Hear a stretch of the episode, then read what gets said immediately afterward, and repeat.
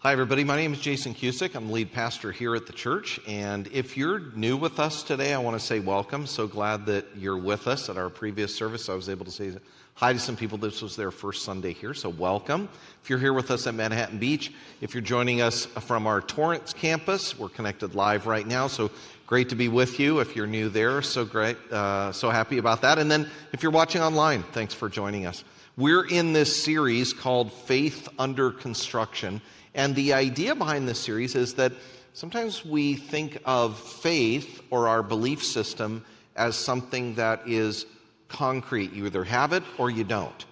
But that's not actually how Jesus talked about faith. Jesus described faith as something that is built, a lot like building a house. And there are seasons where that building is going well, and then there are seasons where maybe you're having some setbacks. There are times where we build our faith and then we have to deconstruct certain things about our faith because we realize the things that we built are not actually healthy or good or true. And so, wherever you're at in building or rebuilding or deconstructing and reconstructing your faith, that's what this series is all about. What we're doing is we're looking at the teachings of Jesus and we're looking at the lives of Jesus' followers to see how this is done.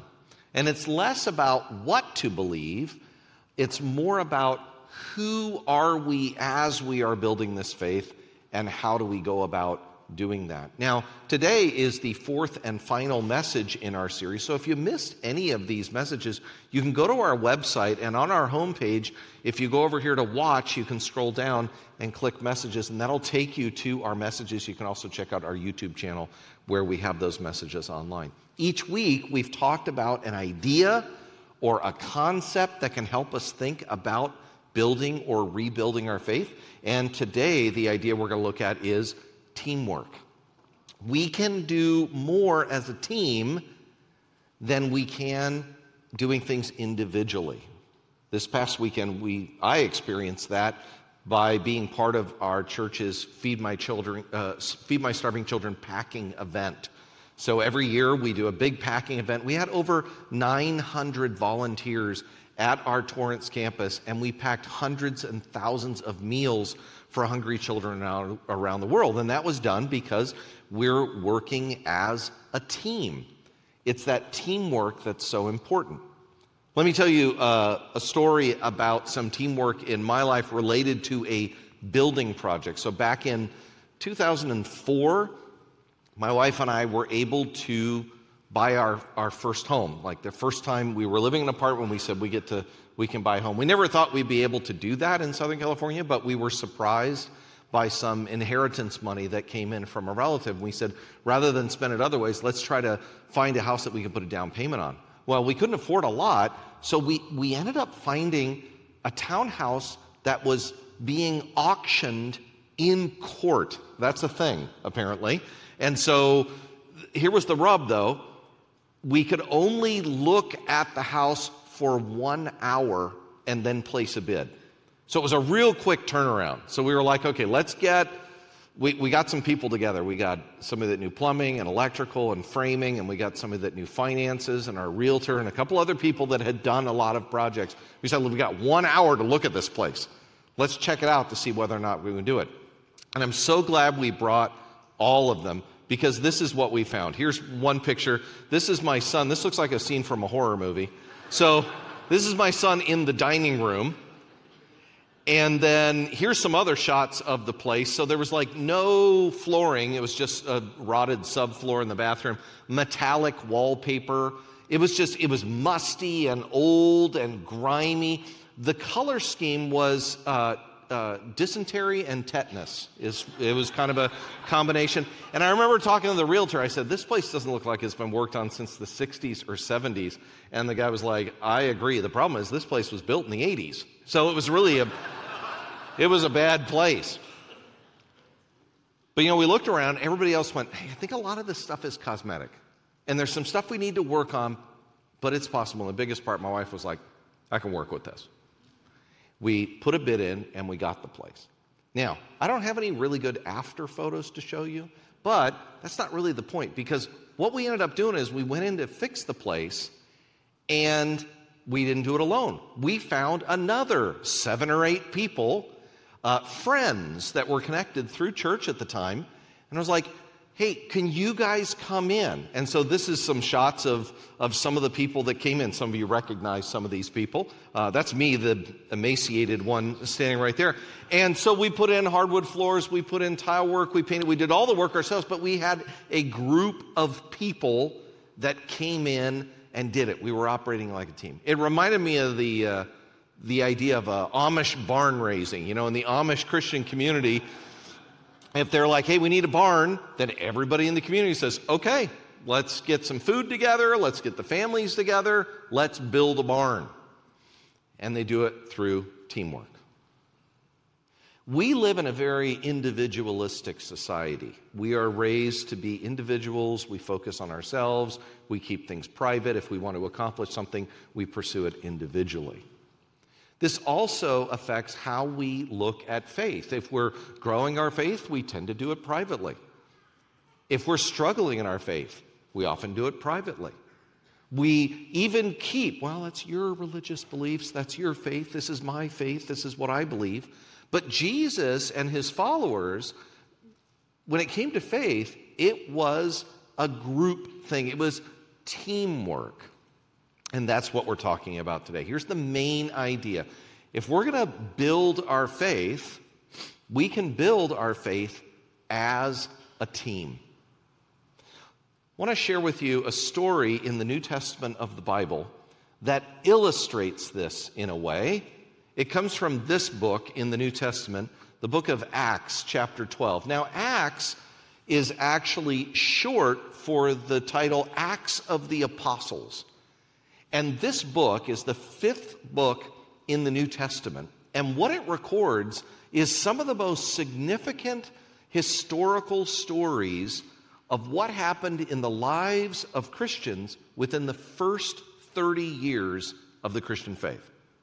And it is an amazing read. If you have never read the New Testament book, The Acts of the Apostles, or maybe you haven't read it in a while, I want to encourage you to read it because it is gripping and exciting and inspiring.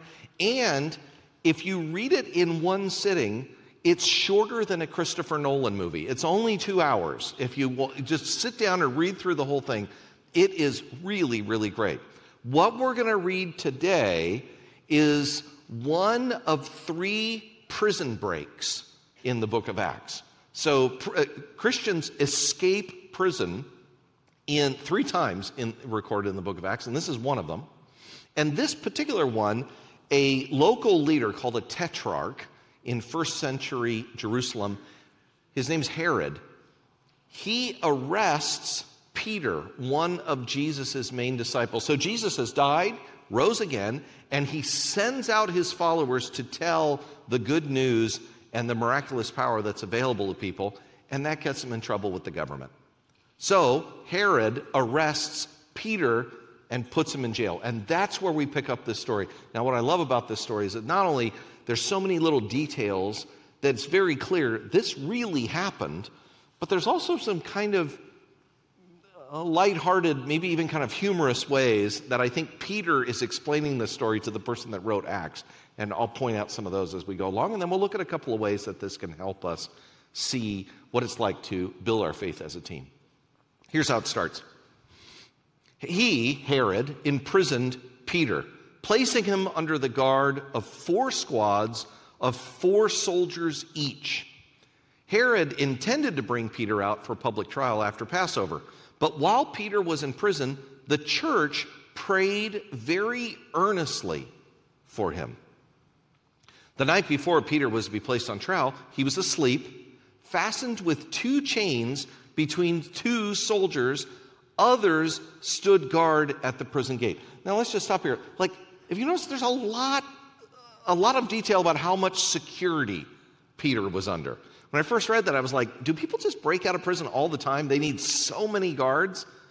I actually think what's happened is Jesus, in a short time right before this, had been placed in a tomb, deceased, and they put Roman guards out in front, and Jesus still got up from the dead and got out without the guards seeing. So I think they're thinking if Jesus got past Roman guards while he was dead and then rose from the dead, let's guard Peter because Peter was Jesus' right hand man and another miracle might take place. So they got all these guards and he's locked up to guards. And you know what? A miracle does happen.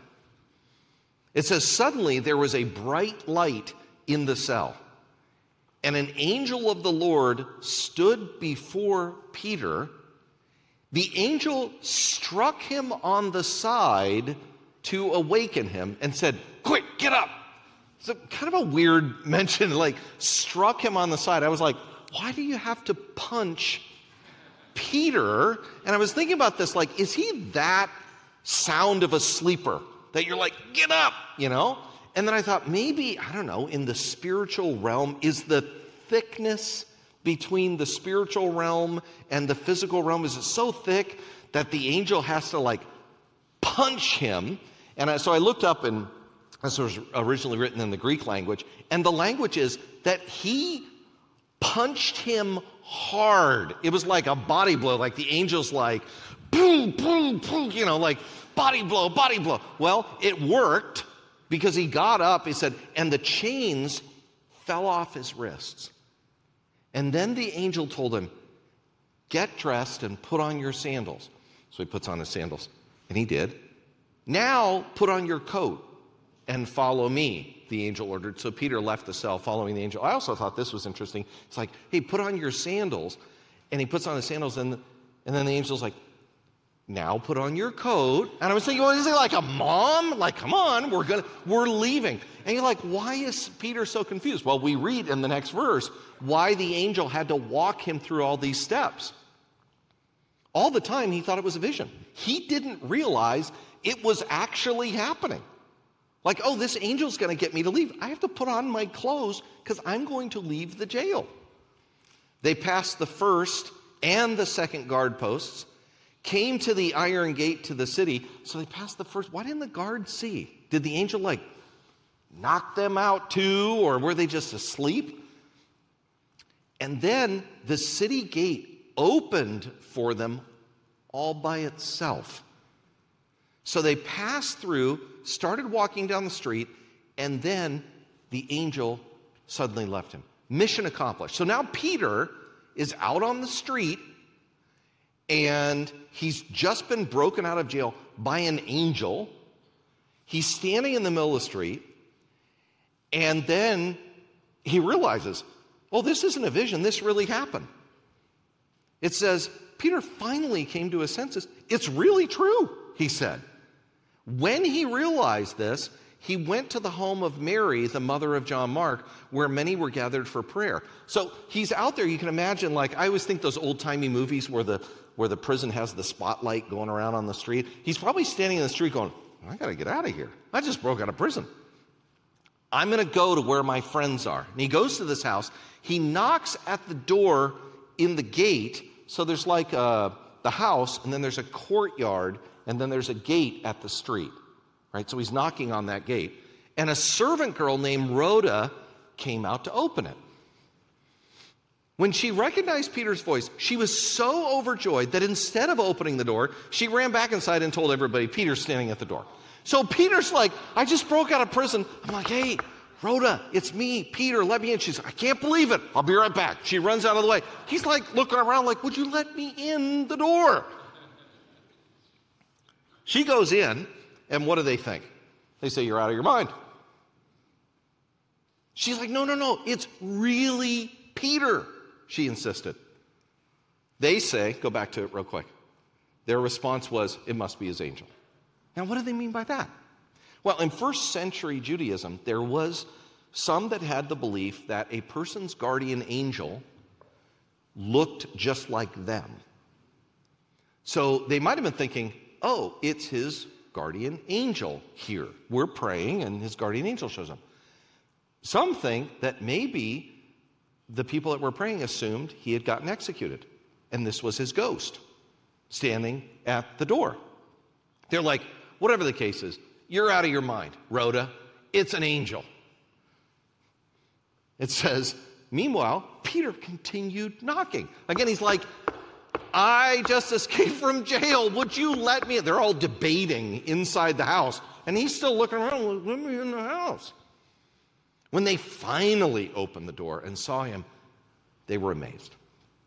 He motioned for them to quiet down and told them how the Lord had led him out of prison. Tell James and the other brothers what happened, he said. And then he went to another place, probably a Christian safe house. You know, the, the, the Mary's house was right in the city. So if they were, if the government was looking to find Peter, they would probably go to the local Christian houses. And so he's like, okay, I checked in. I told you guys, now I got to get out of here. I got to go somewhere else.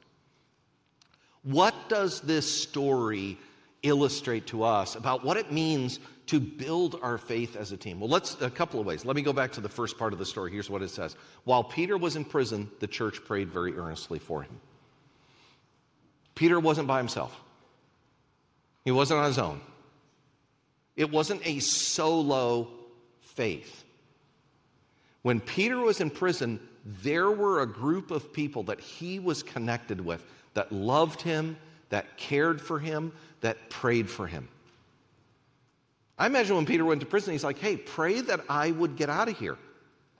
And there were people there. He wasn't thinking, I hope there's people praying for me. No, I know there are people praying for me. In fact, they're probably gathered right now at Mary, Mary's house, the mother of John Mark, and they're praying for me. He had a group of people. We need a group of people that we are connected with. In the same way that I invite people over to help me fix up my house, we need to invite people into our lives and be connected in other people's lives so we can do our faith as a team. And that's the first way that we can do it. Gather a support group and tell them your faith building goals. Faith is something we do as a community. And so, what we do is we gather with each other and we say, Here is what God is doing in my life. Would you help me with this? Here's something I'm facing. Would you pray for me? What are you going through? How can I pray for you? We did this in our, you know, we have a group that meets in our home on Wednesday nights. And just four weeks ago on Easter, we got together and we said, Hey, what are your goals in your faith? I don't really do New Year's resolutions in January. I do kind of faith goals around Easter. I figured Jesus rose from the dead and there's that spiritual power available. Great. How do I tap into that for my faith goal? So we went around. Hey, here's what I'm dealing with. Here's what I would like to accomplish. Here's what I would like to experience. And then we come together and we encourage and support and connect with each other. Do you have a group? Do you have your people? Are you part of a group where you can say, here's the direction I'm moving? That's what God wants for you. In fact, here's an action step for you join a group, or if you're in a group, open up to your group about your faith challenges. If you don't have a group, we would love to help you get connected. Here's a QR code. You could scan this QR code, it'll send you to our, our website and help you begin taking the step. Maybe it's a group that meets in a home for prayer and Bible reading. Maybe it's a service group. We have a lot of ways to serve, and a lot of people get to know people by serving together. It could be a care group, some specific issue you're facing in your life, and connect with other people. This is really important because we want to do faith as a team. And maybe you grew up kind of being taught faith is something that is very private to you. It's between you and God, and no one else is concerned. I mean, there is a there is a part of which our faith is between us and God, but it's really something to be shared. And we can accomplish so much more together. And it's also risky. Maybe some of you have been in places or in groups where you have shared and opened up, and, and maybe it wasn't a positive experience. I've, I've been on the receiving end of that. I think earlier in my faith, I even said things in group settings that made it more difficult for people to feel safe and to grow in their faith. That's normal and natural, that happens. If you've experienced a time where you're like, that was not a positive experience, what would it be like to try again? Being in that group setting helps us, and it helps us to take the next step in our faith. Let's go back to the story and look at one more part of this that can help us to see faith as a team. One, being in a group. Here's the second part. When Peter, when they finally let Peter in the house, you know, um, he motioned for them to quiet down. Interesting, as I was looking this up in that original language, it says he motioned to them with his hands.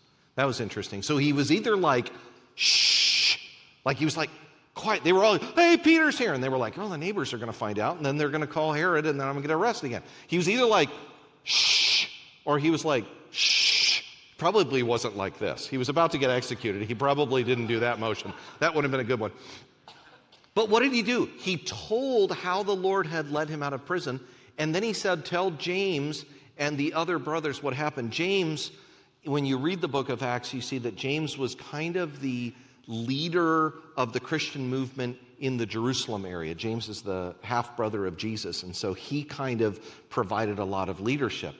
Here's the point when Peter got out of jail, he wasn't like, well, God did something special in my life, and that's between me and God. He was like, no, I'm going to go tell people what happened. And then he met with his group, and he's like, guess what happened? And then he wasn't like, let's keep that just in the group. It's like, no, no, God did something great in my life. I'm going to tell you, and I want you to go tell other people. That's part of the experience of being in a group and doing faith as a team is that our stories and other people's stories help build us up and help us provide context for what we're going through. And that's the second way that we can build faith as a team. Share your challenges and successes to help others. Your faith is not only just about you and God, it's about all of us together. And when we can share both our challenges and our successes with each other, we can find greater community and it helps us grow in our faith. Ideally, we find people in our group who are maybe a little bit further in their faith, and then maybe others that are just new to faith. And we get to impact and influence each other. When Rhoda came in and said, Guess what? Peter is right outside. Do you remember their response? They said, You're out of your mind. What's surprising is they had been praying for Peter for his rescue. Then, when the prayer answered, they were like, well, it certainly couldn't have been answered. They were, they were surprised that it worked. Now, I have to admit, I've been embarrassingly, I had the same instance happen to me uh, just last week. We have our group on Wednesday night, and someone in our group has very high levels of anxiety when they travel, when they're flying on a plane. And this person said, I have to go out across the United States. I'm going to be flying. Every time I fly, I have anxiety, I have panic attacks. I'm sweating the whole time. It just it takes me days to recover. It's just a really really difficult situation. Would you pray for me? And we were like, "Yeah, we'll pray for you." And we had different ideas. We were like, "Yeah, we'll pray that God will be with you and God will help you. And when you're having that panic attack, that you can invite God into that panic attack and that you would feel God's love and presence no matter what you're feeling. But someone had the great idea of saying, What would you like us to pray for? Now, that's a great question. Let me give you just a little tip on when praying for someone or when you ask for prayer for somebody. When somebody says, Would you pray for me? Here's what you should do you should say, How can I pray for you? And then you should pray about that thing. See, sometimes we don't do that. Hey, can you pray for me? Yeah. And then we just start making stuff up. I've seen this even when we say, hey, could you pray for me about this? Sure. And then the person prays, and they're praying about something the person didn't even say. A few weeks ago, somebody came up to me and said, Can you pray for me about this? And I said, Yes. How would you like me to pray?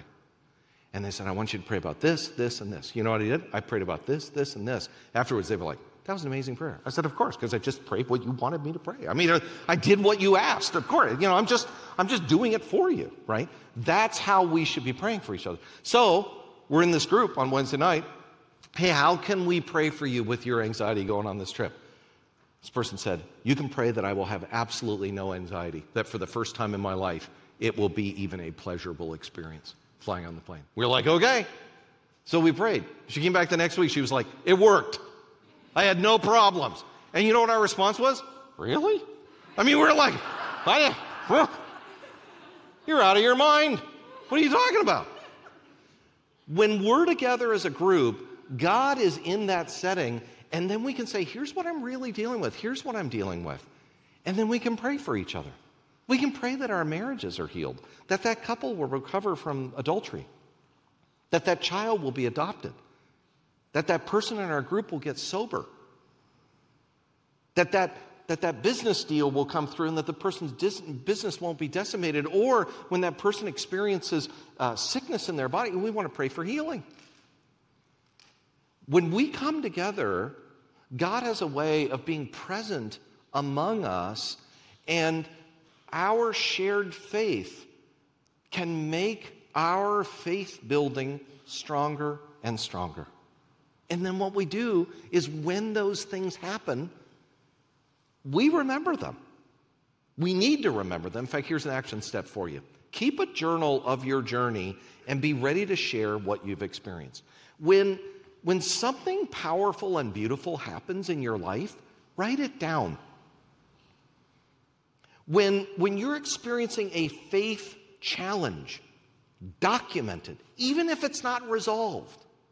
Because what happens is not only will you read that stuff later, but you'll be able to say, Boy, I've been in a similar point. Here's what I was feeling at the time. Or, you know, God worked in my life in a very beautiful way. Here's a story about it. Or you're in a group and you share something, and somebody goes, Boy, that reminds me of something similar in my life. Here's what it, and it's not just the successes, like, hang in there, here's the good news. It's the person says, I've been in a really bad place in my faith lately. And you go, Yeah, I've been there too. Here's what I was feeling. Not even trying to fix it, but just being with each other, where we have those shared stories to draw from. I've done this in different ways. I've journaled stuff, I keep uh, uh, notes in my phone. Somebody asked me the other day, Boy, you, you and Alex and the other people on team, you share so many stories in your, in your sermons. They said, Are they all real? I was like, Yes, they're all real. Uh, but they were like, How do you have so many stories? I said, Because I keep track of everything. Throughout the day, wow, this was so great today. Write it down. Wow, here's something I was struggling with. Write it down. So you've got all this. Here's something that happened in somebody else's life. Write it down. I've done it in different ways over the years. One way that my wife and I did it for a while, this is, this is called our, our blessing jar. So we had this for the first two decades of our marriage, and it's a, a red lobster jar. This is how it started, actually. Um, we went to, my wife went to Red Lobster. She was like, it was a really rough week. She's like, I need lobster, right? So she's going to have lobster. She's like, I can't, uh, I, this is probably not a good idea. I can't afford to buy some lobster, but I'm going to go ahead and do it. I'm not telling you to buy things you can't afford. That's not the point of the story. So she goes in and she orders the food. And at the end, she's like, now I got to pay for it. I'm put it on the credit card. They come in, they say, you're our 100th customer for a very special thing. The meal is free. And here, here's a jar. I'm like, okay. So she brought it home. I was like, man, that's a blessing. As you know what happened to me today? I got this thing. She was like, oh my gosh, what? Showed her a part of it, put it right in there. Hey, this person blessed us with this. Great, put it in there. Hey, we got an opportunity to do this. Put it in there. What about the bad situations? Down here, there's a little piece of reflector from when I crashed our car over a decade ago. Crashed our car, survived, walked away from the accident picked up a little piece of reflective glass, put it in the jar. It's part of the blessing bar. We leave this, we left this on our piano for two decades. People come in and say, What's that? I'd love to tell you about it. Here's some great things that happen. Here's some obstacles we face. Here's some things we went through. The goal of building, when we're building our faith, we need to have our stories of successes and challenges and then be in an environment where we can share those with each other. That's why we do stories every week around here. Here's one of my favorite Bible verses from the Psalms. It's, it's written out in poetic form because it's poetry. It says, Oh God, we have heard it with our own ears. Our ancestors have told us of all you did in their day, in days long ago. Right here, the, the writer of this is saying, You know what helped me get through things? I heard other people's stories of how you worked in their life. Just this last week, I had the chance to visit a couple. They've been married for 62 years. Sat in their home. I said, Tell me how you met. Tell me what the secret is to 62 years of marriage. Tell me about some of the ups and downs. I sat for an hour and I listened to their stories, and I walked out of there going, I have an opportunity to see life from a different perspective because I've been part of a group here and they're sharing their stories with me. I was able to leave that place and they had an opportunity to impact a young man's life like me because they shared their stories. The Christian faith is not a solo sport, it's a team sport.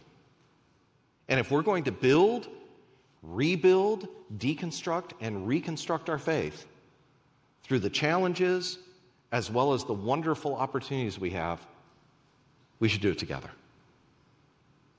Here's our main idea for today we can build our faith as a team two ways gather a support group and tell them your faith building goals. And second, share your challenges and successes to help others. That's what faith under construction is all about. I'm going to wrap up today and just say if this series has been helpful to you, we want to keep going with the value of it. We want to get you connected with people, want to help you serve, find ways, of whatever you're dealing with in life, we want to continue to help you build your faith. Check out our messages online, and if we can help you in a specific way, especially if you're in one of those seasons of deconstruction, we would love to help you navigate that in a way where you can find a faith that is going to be strong and long lasting. Next week is Mother's Day, so we're going to celebrate moms, and uh, we're going to be talking about God's um, plan for the spiritual life. What are the basic elements that God wants in our lives for our spirituality, and it'll be a great Sunday. And then the following week, we're starting a five week series that I'm really excited about. I've been wanting to do this for years. We're calling it Lenses. And what we're going to be talking about is how we can understand God, each other, and God's plans for our lives better by understanding the genres of the Bible. See, the Bible is one story, but it's told through law and historical stories and poetry and prophecy and letters and gospels. And so, as we understand what kind of genre of the Bible we're reading, we can have clearer vision about who God is, and we can actually learn a lot about each other in the process. Let's all stand. We're going to close our service for today. If there's something going on that you would like prayer for, we're going to have our prayer team right down here next to the cross here at Manhattan Beach, and the cross is right over here at our Torrance campus. You can see it over there. And if we can also help you get connected in some way, you can head outside to our connections area. We have some great volunteers out there who are waiting to get to know you and, and help you connect with each other and with other people.